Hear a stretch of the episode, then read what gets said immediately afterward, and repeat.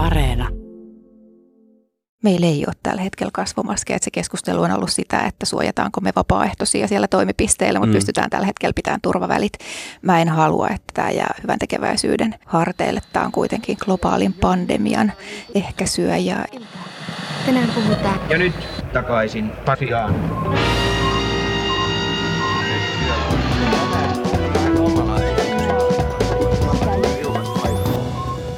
Kokonaisvaltaista elokuun tiistaita sinulle hyvä kuulija. Tämä on takaisin Pasila ja mun nimeni on Toivo Haimi. Ja mä oon Marjukka Mattila.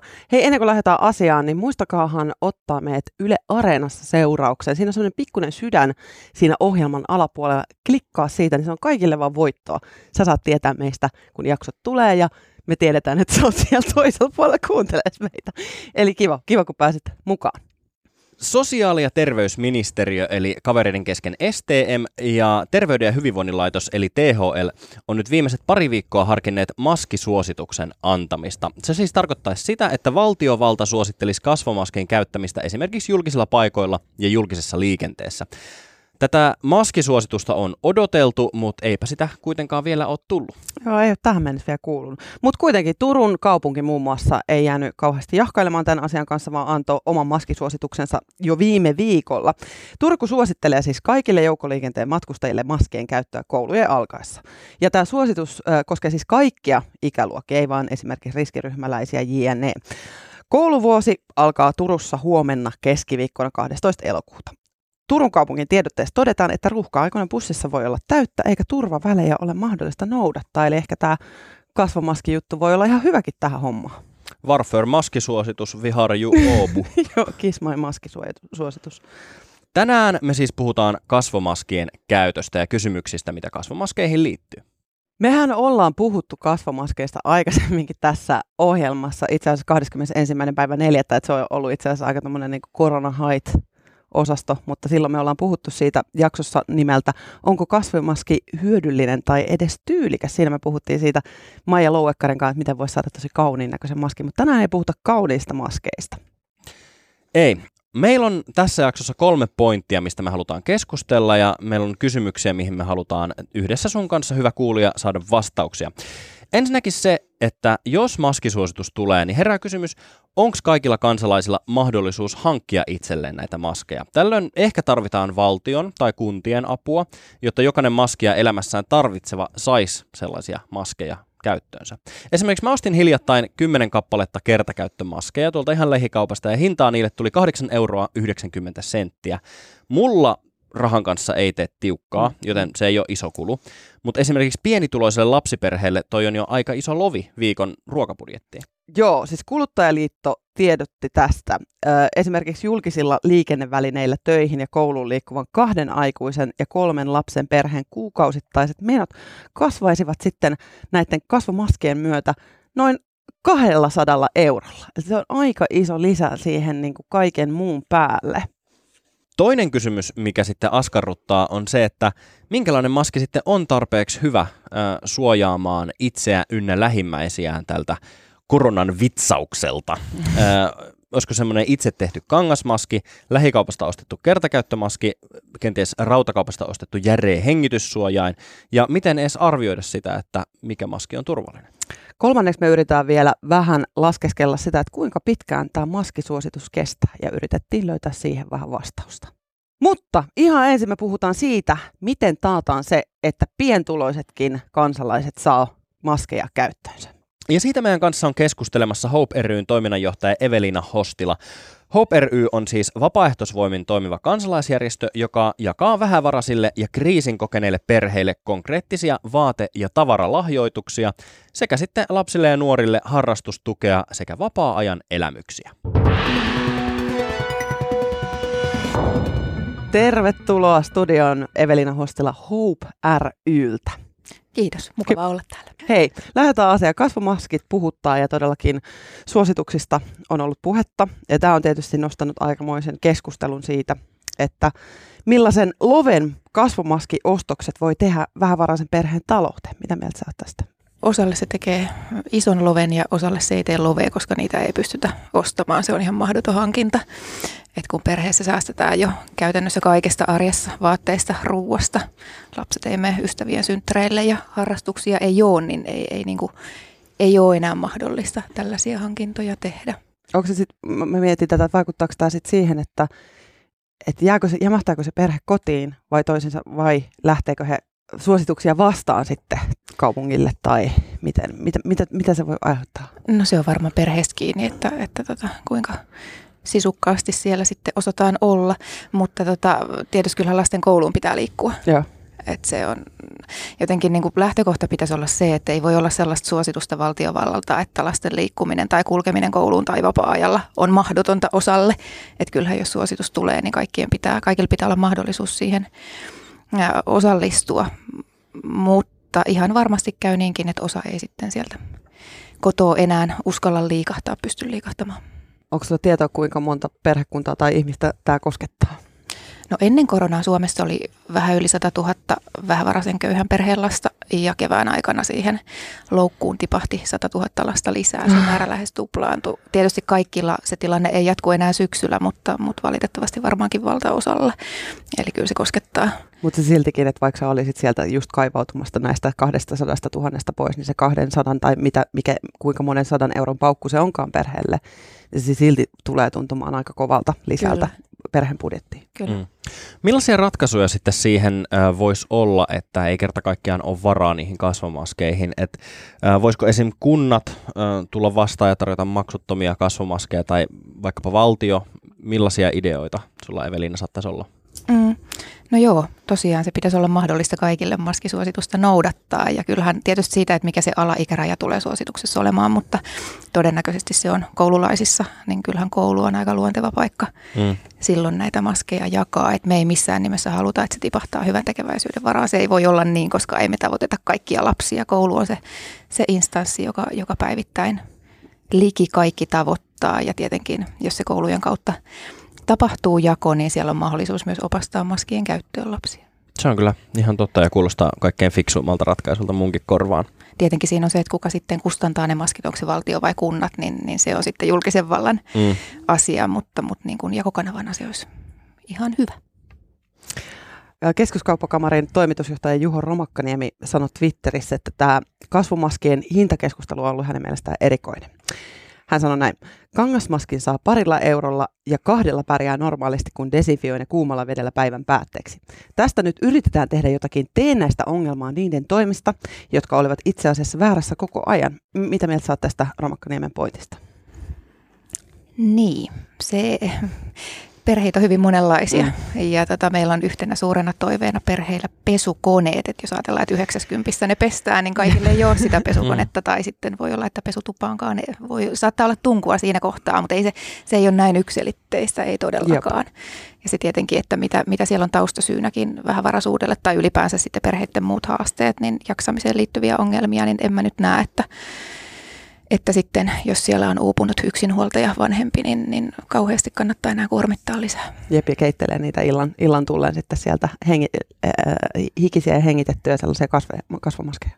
Niin, on hyvä, että, että tästä aiheesta keskustellaan, mutta helposti se menee neuvomiseksi ymmärtämättä, mikä on perheiden tilanne. Että kun ei nähdä sitä todellista tilannetta, niin on, on kauhean helppoa heitellä ylimalkaisia. Joo, ja siis tällaisessa tilanteessa usein, usein niin kuin se kilpistyy jotenkin siihen rahaan, koska raha ei ole välttämättä se oikeasti se ainoa resurssi, vaan niin kuin säkin sanoit, niin se voi olla myös aika. Mm. Se voi olla niin kuin vastuun jakaminen perheessä, missä se niin kuin ongelma löytyy. Eli jos näihin yhdistyy moni näistä asioista, niin kuin se raha olkoon niistä yksi ja tulo, pienituloisuus, mutta sitten se aika, lasten määrä, yksinhuoltajuus, tällaiset asiat, niin tämä tämmöinen kommentti, jossa puhutaan, että kyllähän se nyt tosta vaan menisi, että sillä ei ole ainoastaan se raha se ongelma. Kyllä, ja luoda aikamoista painetta perheille. Kyllä. Mm.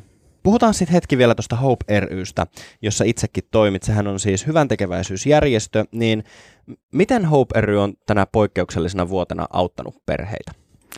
No keväällä muokattiin meidän, meidän toimintamuotoja, jouduttiin sulkemaan toimipisteitä ja, ja sitten alettiin etänä pyörittää ruoka-apua. Vapaaehtoiset onneksi jaksoivat sen, sen uudenlaisen toimintamuodon käynnistää. Tuhansia perheitä autettiin kevään, aika ja nyt, kevään aikana ja nyt on palattu sitten toimipisteille takaisin, eli vaate- ja tavaralahjoituksia pyörii meiltä eteenpäin. Äm, avun tarve on kasvanut ja kasvaa varmasti edelleen, että me avattiin meidän avunpyyntölomake viime perjantaina ja viime viikonlopun aikana. Meille tuli viideltä sadalta perheeltä avunpyyntö sen lomakkeen kautta ja ei ole koskaan ihan näin, näin tota, aktiivista aloitusta syyskaudessa ollut, että, mm. että valitettavasti varmasti se kevät heijastuu. Sitten tietysti, että jos toinen aalto vahvasti tulee päälle, niin edelleen, mutta, mutta niin kuin kauhean vahva tahto ihmisillä on auttaa, se on hienoa, se on, se on tässä upeaa huomata, että ihmiset antaa aikaansa vapaaehtoiset antaa aikaansa ja tekevät kaikkensa, että pystyisivät lähellä olevia perheitä jeesailemaan. Sä sanoit, että on tullut paljon ö, lomakkeella avunpyyntöjä. Mitä, minkälaisia avunpyyntöjä ne on mit, ja miten tämä korona on lisännyt niitä pyyntöjä? Mitä sieltä pyydetään? No meillä pyydetään vaate- ja tavaralahjoituksia vaatteita lapsille nyt syksyyn ja, ja osa jo ennakoi tulevaa talveekin. Että kun se talvi yllättää yhtenä aamuna, niin on toppavaatetta valmiina. Harrastus tukee hiukan vähemmän tällä hetkellä, koska kaikki harrastukset ei välttämättä sitten ole vielä täysin käynnistynyt, mutta se on ihan sitä arjen perusapua, vaatteita, ruokaa edelleen pyydetään. Hyvin niin kuin yksilöllisiä toiveita, ei oikeastaan kahta samanlaista perhettä, mutta, mutta ne meidän toimintamuodot on, on just nämä vaatelahjoitukset ja harrastustuki ja vapaa-ajan elämystoiminta, niin niitä perheet meiltä pyytelee. Jos nyt tulee tämmöinen tilanne eteen, että maskisuositus tulee voimaan ja niin kuin sanoit, niin saattaa olla, että monilla vähävaraisilla perheillä ei kerta kaikkiaan ole varaa niihin, niin pystyykö Hope ry toimittaa tällaisia kasvomaskeja ja mistä niitä sitten teille saadaan? Meillä ei ole tällä hetkellä kasvomaskeja, että se keskustelu on ollut sitä, että suojataanko me vapaaehtoisia siellä toimipisteillä, mutta mm. pystytään tällä hetkellä pitämään turvavälit. Mä en halua, että tämä jää hyvän tekeväisyyden harteille. Tämä on kuitenkin globaalin pandemian ehkäisyä ja, ja tota, mm, tilanteen hallintaa ja valtiovallalta, kun tulee vahvoja suosituksia, niin ei niiden toteuttaminen saa jäädä hyvän tekeväisyydelle. Se olisi aikamoinen vastuu, koska ei me kuitenkaan voida luvata, meillä toimitaan vapaaehtoisvoimin, mm. että me pystytään tavoittamaan ne kaikki, jotka sitä apua tarvii. Ja sitten lähtökohtaisestihan jokaisen lapsen, jokaisella lapsella tulee olla mahdollisuus liikkua, kun suositus tulee voimaan siitä huolimatta. Eli ei tällä hetkellä ole tietoa maskeista meidän päässä. Joo. Millaisia kriteereillä teiltä Hope ryltä jaetaan apua, niin kuin ketkä on oikeutettuja saamaan apua teiltä? No me jaetaan mahdollisimman matalalla kynnyksellä. Eli käytännössä se avunpyyntö prosessi menee niin, että perhe voi täyttää lomakkeen meidän kotisivuilla, laittaa sähköpostia ja meillä on paikallistiimi sitten yhteydessä perheeseen ja, ja tota, tavataan perhe meidän toimipisteellä, jolloin he voi käydä hakemassa sitten vaatelahjoituksen tai mikä se avun muoto onkaan. Puolet tulee jonkun ta- toisen tahon ohjaamina, julkinen sosiaalitoimi osaa ohjata meille – esimerkiksi jos perhe ei saa toimeentulotukea, mutta nähdään edelleen se tarve, jäädään just sen toimeentulotuen ulkopuolelle, niin, niin osataan ohjata meille ja sitten toiset järjestöt myöskin osaa vinkkailla meistä. Tähän loppuu vielä, jos jollain heräs kiinnostus äh, hyvän tekeväisyystoimintaan ja, ja tota, auttamiseen, niin miten Hope ryn toimintaan voi osallistua ja mitä kautta esimerkiksi voi tehdä lahjoituksen Hope rylle? Joo, meillä on 20 paikallistiimiä ympäri Suomen joten kannattaa olla yhteydessä lähimpään paikallistiimiin. Ja, ja tietysti meidän kotisivuilta löytyy ne auttamismuodot aika helposti näppärästi listattuna, eli, eli voi tehdä tava, tavara- tai vaatelahjoitusta ja antaa aikaansa tulla vapaaehtoiseksi, tehdä rahalahjoituksen, liittyä jäseneksi, jos se tuntuu omalta. Että kyllä sieltä, niin kuin, sieltä löytyy monenlaista auttamismuotoa ja siitä voi sitten valita omansa oman elämäntilanteen mukaan. Yhtä lailla vapaaehtoistoiminnassa tietenkin niin, niin hyvin monenlaista tekemistä paikallistasolla on ja se aikapanos voi olla just se, mikä itselle on sopiva. Mm. Kulunut kevät ja äh, kesäkin sen jälkeen oli aika poikkeuksellisia, varsinkin mitä tulee siihen, että mitä kaikkea voi kämpän ulkopuolella puuhastella. niin onko Houperyyssä huomattu, että vapaaehtoisten määrä olisi jotenkin muuttunut ja miten? Joo, äm, on ainakin säilynyt samana, mikä on hyvä asia. Eli ihmiset on pysynyt mukana, on tullut yhteydenottoja uusilta vapaaehtoiseksi haluavilta myöskin. Ja tietenkin keväällä me ei pystytty ottamaan vapaaehtoiseksi niin kuin heti, kun toimipisteet oli kiinni, mutta semmoinen, mikä huomattiin, niin kyllähän suomalaisissa asuu auttamishalu, että kun ruoka-apua tarvittiin, niin kyllä siihen lähti sitten yksityiset ja yritykset upeasti mukaan. Kiitoksia todella paljon tästä keskustelusta Evelina Hostila ja kiitos, että pääsit meille vieraksi. Kiitos. Ruvetaan sitten seuraavaksi keskustelemaan noista maskeista siltä kantilta, että millainen maski sitten on tarpeeksi hyvä, millaista maskia uskaltaa ja kannattaa käyttää. Ja ihan tässä välissä pitää myöntää, että minähän en ole mikään terveydenhuoltoalan ammattilainen. Mä joten... oon. okay, en oo, en kumpi, kumpikaan meistä ei, ei tähän kysymykseen pysty luotettavasti vastaamaan, joten me otettiin yhteyttä ihmiseen, joka pystyy. Mä juttelin eilen lääkäri Anni Saukkolan kanssa. Annihan on monille tuttu esimerkiksi Instagramista, missä hän postailee lääkäri Anni tilillä. Hän painotti jälleen, että tällainen yleisesti käytetty kasvomaskihan ei suojaa käyttäjänsä tartunnalta, vaan se suojaa muita ihmisiä siltä maskin kantajalta. se suojaa muita ihmisiä niin kuin pärskeiltä ja hengityksen mukana tulevilta mikroskooppisilta pisaroilta. Eli käytännössä niin kuin vertautuu siihen, että somessakin on kiertänyt niitä kuvia, että, että tota, jos toinen ihminen virtsaa sun päälle, niin se auttaa, että sillä on itsellään housut jalassa, niin se tavallaan estää isoimpia roiskeita niin kuin päätymästä suhun, mutta ei kokonaan tietenkään suojaa. Eli siis paras tilanne on tietysti se, että molemma, molemmilla on maskit, niin sitten ollaan, ollaan niin kuin sellaisessa win-win tilanteessa. Musta tämä virtsavertaus oli aika loistava. Mutta erittäin kuvaava myös. Kyllä. Aika, aika HC-visualisointi kävi just päässä. Joo, alapääjutut, niin ne ei ole aina kohdellaan, mutta silloin kun niitä käyttää harkitusti ja, ja Niin. ää, säästäväisesti, niin, Niin. niin. niin silloin niillä saadaan toivottu vaikutus aikaan. No mä sitten tiedustelin Anni Saukkolalta, että minkälainen maski on sitten sellainen, jota kannattaa tai pitää käyttää. Niin Anni korosti, että se valtiovallan ohje varmasti tulee siinä maskisuosituksessa ihan selvällä suomen kielellä, että minkälainen maski pitää ihmisen hankkia. Mutta hän kuitenkin arvioi seuraavasti ihan käyttökelpoisia ratkaisuja, mitä pystyy hankkimaan. Semmoinen kirurginen, kertakäyttöinen kirurginen suunenäsuojus tai sitten itse tehty maski on varmaan ne niin kuin sellaiset realistiset ja hyvät vaihtoehdot.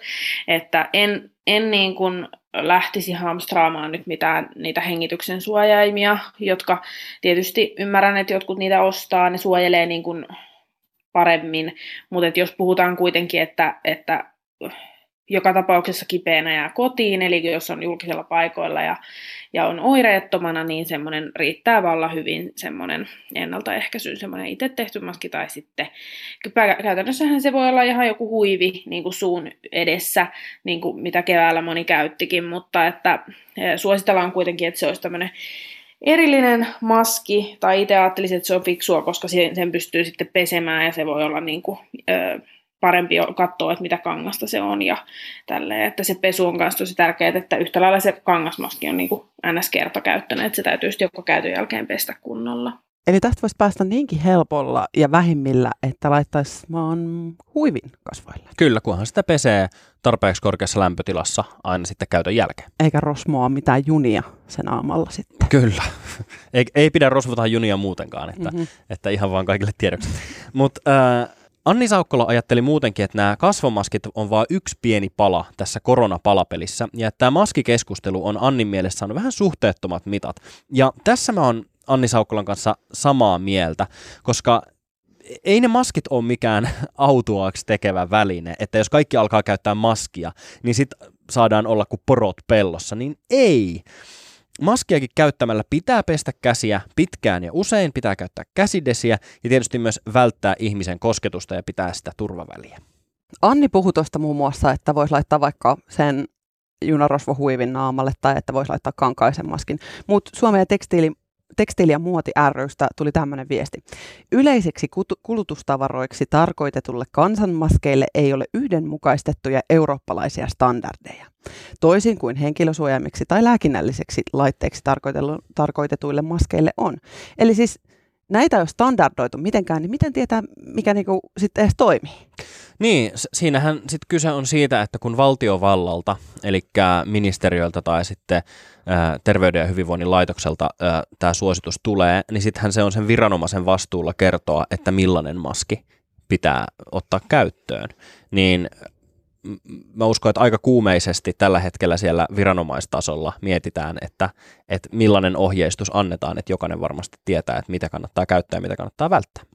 Jo, no okei, okay. siis tämä keskusteluhan oli kuitenkin käynnissä jo keväällä, jolloin tultiin niin kuin oikeastaan uudestaan ja uudestaan siihen vastaukseen, että ei tarvitse käyttää, ei mm. suositella käytettäväksi. Niin jos ne nyt sitten tulee ja pitää iskeä ne naamalle, niin miksei sitä tehty keväällä?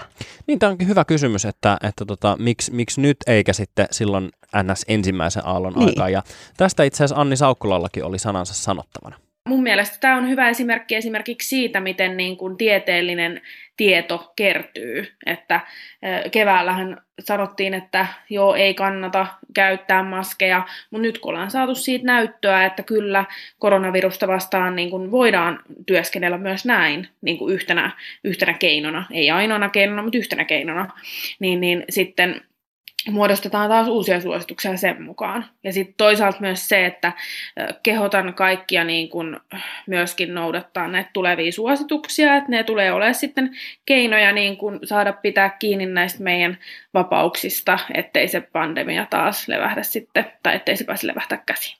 No yksi kysymys, johon me vielä haettiin vastausta, oli tämä, että jos ja kun se maskisuositus sitten tulee, niin kuinka pitkään se kestää? Eli kuinka kauan nämä kangassuojaimet tai hengityssuojaimet naamalla meidän olisi sitten käytävä?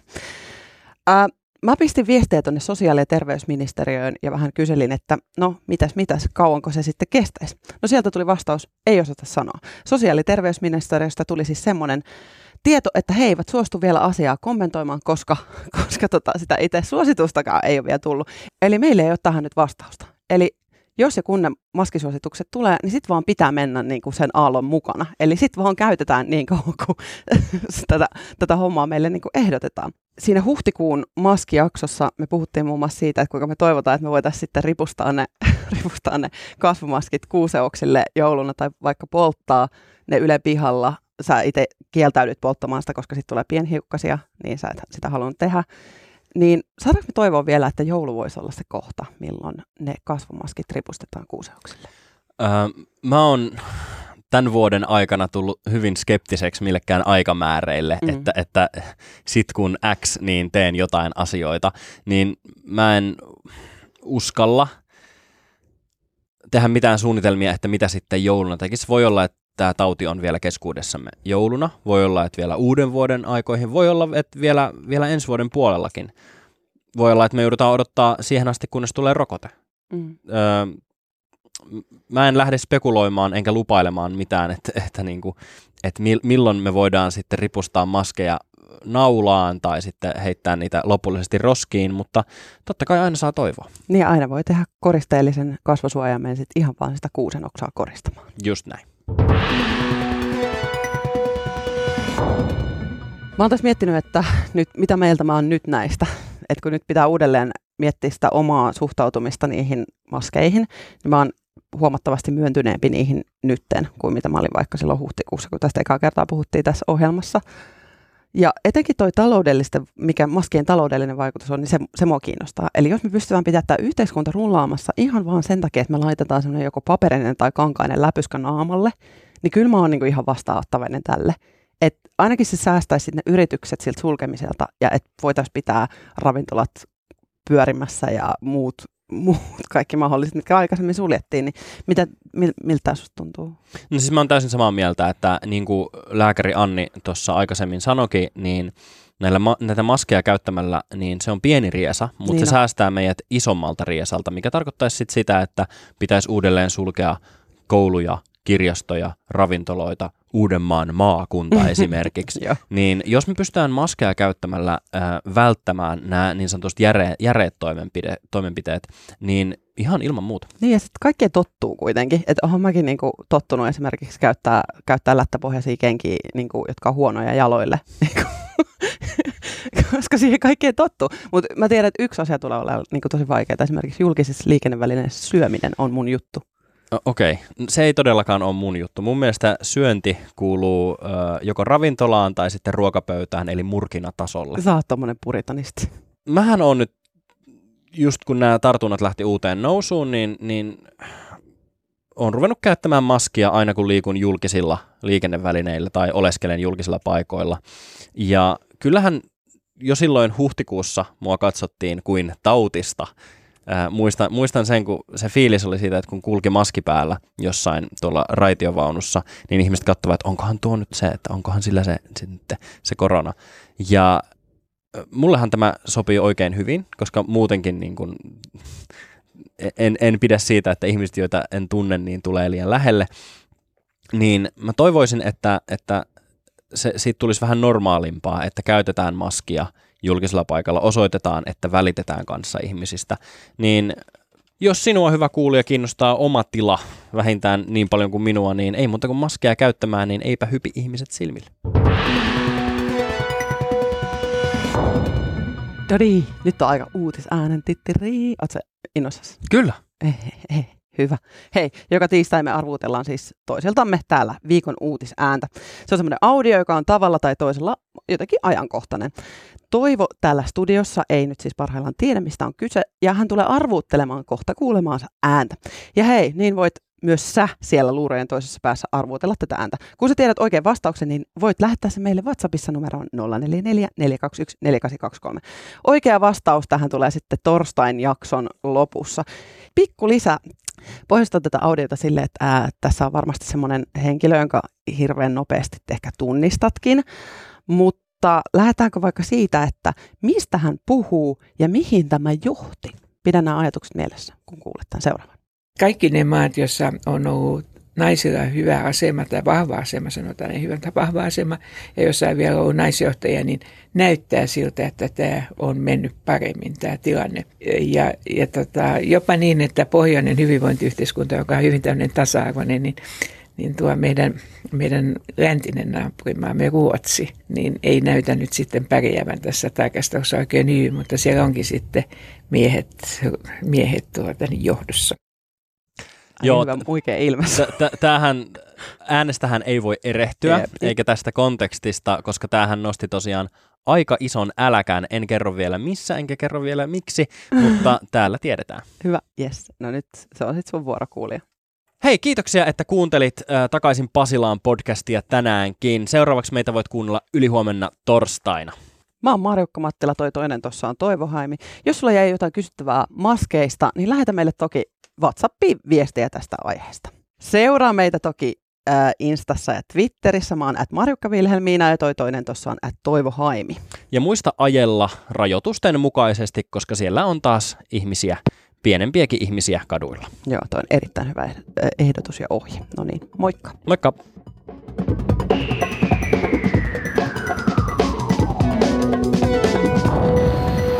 Niin, hyvät kunkilijat, minkä opimme tästä?